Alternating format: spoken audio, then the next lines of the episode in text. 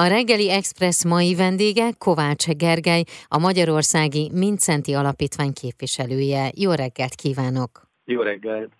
A téma pedig, amiről beszélgetünk, hogy 2022. február 24-én újra lehetőségünk lesz belépni a volt Konti utcai börtön területére, és felkeresni azokat a cellákat és helyszíneket, ahol Mincenti bíboros raboskodott.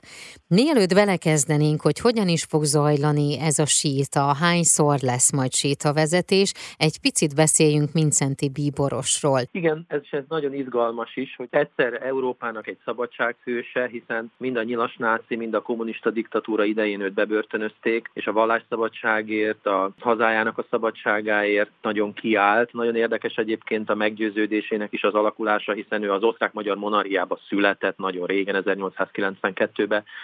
Tehát, hogy nagyon régi vágású gondolkodása volt, de hogy ez gyönyörűen alakult és szépen odáig jutott, hogy 1956-ban, aminek szintén Nagy Imre mellett a jelképes személyisége, hiszen akkor szabadították ki a fogságából, akkor megfogalmazta azt, hogy Magyarország egy szociális érdekektől helyesen korlátozott magántulajdon alapján álló demokratikus értékeket és szociális érzékenységet fejlesztő és kizárólag kulturális értelemben nacionalista ország kíván lenni, jó barátságban a környező államokkal, nagyhatalmakkal, tehát egy nagyon modern felfogása alakult ki az államberendezkedésünkről is, de ami ennél sokkal fontosabb, hogy az életútja az egy nagy szolgálat volt az ő egyházáért és hazájáért, nagyon szerette ezt a kettőt, és sokszor megfogalmazta, hogy életének ez a küldetése, hogy, a, hogy az egyházát és a hazáját segítse, védje. És ez azon szép, mert ő nagyon egyszerű körülmények közül jött, paraszti családból származik, tanítatása is egy nagy nehézség volt, de először város plébános lett Zalaegerszegem, ezt követően Veszprém püspöke pont a nyilas időkben,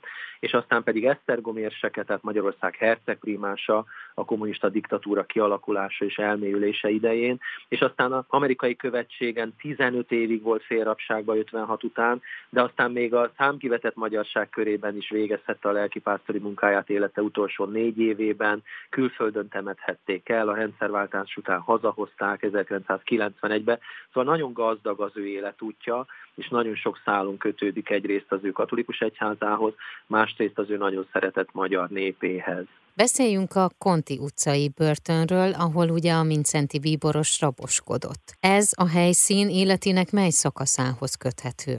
Őt 1949-ben egy kirakatperben hamis vádak alapján életfogytiglani fegyházra ítélték, és amikor kicsit feljavították az egészségi állapotát, mert előtte ugye az Andrássy út 60-ban volt, akkor utána kerestek neki egy olyan börtönt, ahol eldughatják. És hát éppen abban az évben alakították ki többek között a Konti ávós börtönt, ami pont ezt a célt szolgálta, hogy itt a város közepén egy olyan eldugott házakkal körülvett börtönépület, ahol az ilyen titkos rabokat lehet őrizni, és ez lett Mincenti Bíboros leghosszabb börtönéveinek helyszíne, mert 49 és 54 között volt itt fogva tartva, és a körülményekre nagyon jellemző, hogy amikor innen szintén vissza a rabkórházba vitték, akkor testcsúlyának majdnem a felét elveszítette, 44 kilóra soványodott, és több olyan betegség alakult ki nála, ami már az életét veszélyeztette. Tehát azt lehet mondani, hogy élethalál között került innen a Kontutcai börtönből a rabkórházba, és utána pedig éppen az egészségi állapota miatt házi őrizetbe,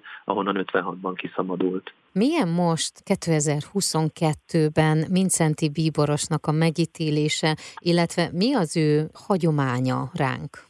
Nagyon-nagyon gazdag a hagyománya, nagyon sok tisztelője van, nagyon sok közösség, helyi közösség, minden helyszín, ami életút helyszíne, de azon kívüli magyarországi helyszínek, de Magyarországon kívüli helyszínek is, hogy csak például két érdekeset mondjak, Latin Amerikát és Nigériát. Nagyon érdekes, hogy az ő élete az megszólít sokakat, engem is serdülőkoromban szólított meg, de ma is, és a, nagyon fontosnak tartom, hogy nemzeti hősként Mincenti Bíboros az egész magyar társadalom nemzeti hőse, mindenféle politikai vagy ideológiai vagy vallási különbség nélkül. Ezt én nagyon fontosnak tartom, hogy a szabadság jogokért, aki kiállt, aki ezért börtönt vállalt, aki nemzetközi fórumokon és itthon is kimert mondani olyan dolgokat, hogy ha, magyar, ha magyarokat üldözik, vagy diktatúrába sodorják, Tehát ő kiállt az üldözöttekért, ez egy nagyon szép örökség, és nem csak a magyarokért, hanem például a kitelepíteni szándékozott svábokért, de a kitelepített határon túli magyarokért, itthon az internáltakért, és lehetne sorolni, ő mindig nagyon érzékeny volt arra, korábban tanári éveiben a romákért, tehát hogy ő az érzékeny volt az üldöztetésekre, és kiállt az üldözöttekért. Ez a világi emlékezete.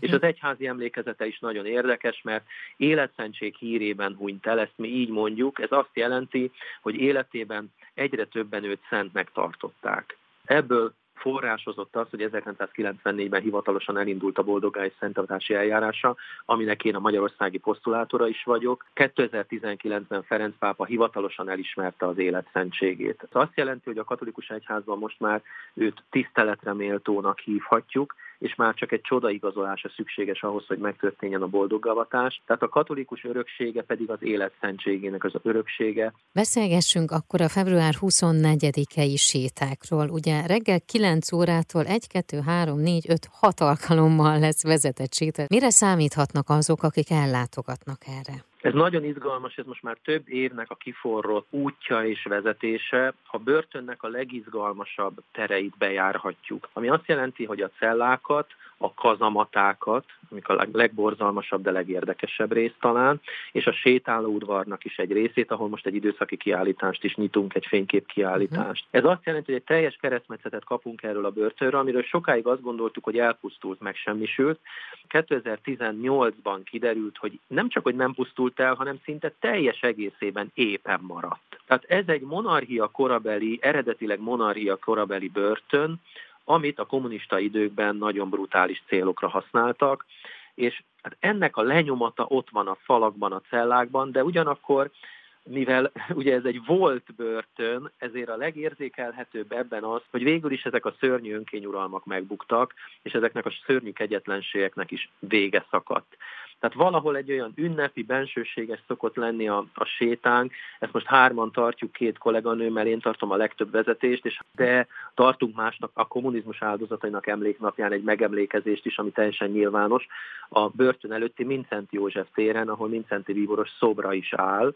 Úgyhogy nagyon szépen összekapcsolódik ez a belső és zárt helyszín, ami egy rendőrségi objektum, ezért juthatunk csak ritkán be, viszont az előtte való tér az teljesen nyitott, tehát innen is azért kaphatunk egy bizonyos képet erről a történelmi valóságról, ami egy nagyon fontos öröksége itt a Józsefvárosban a budapestieknek és a magyaroknak. Nagyon fontosnak tartjuk mi, hogy ez egy beágyazott, tehát a környezetébe beágyazott szobor, tér és emlékhely legyen. Az elmúlt percekben Kovács Gergelyt hallhatták a Magyarországi Mincenti Alapítvány képviselőjét.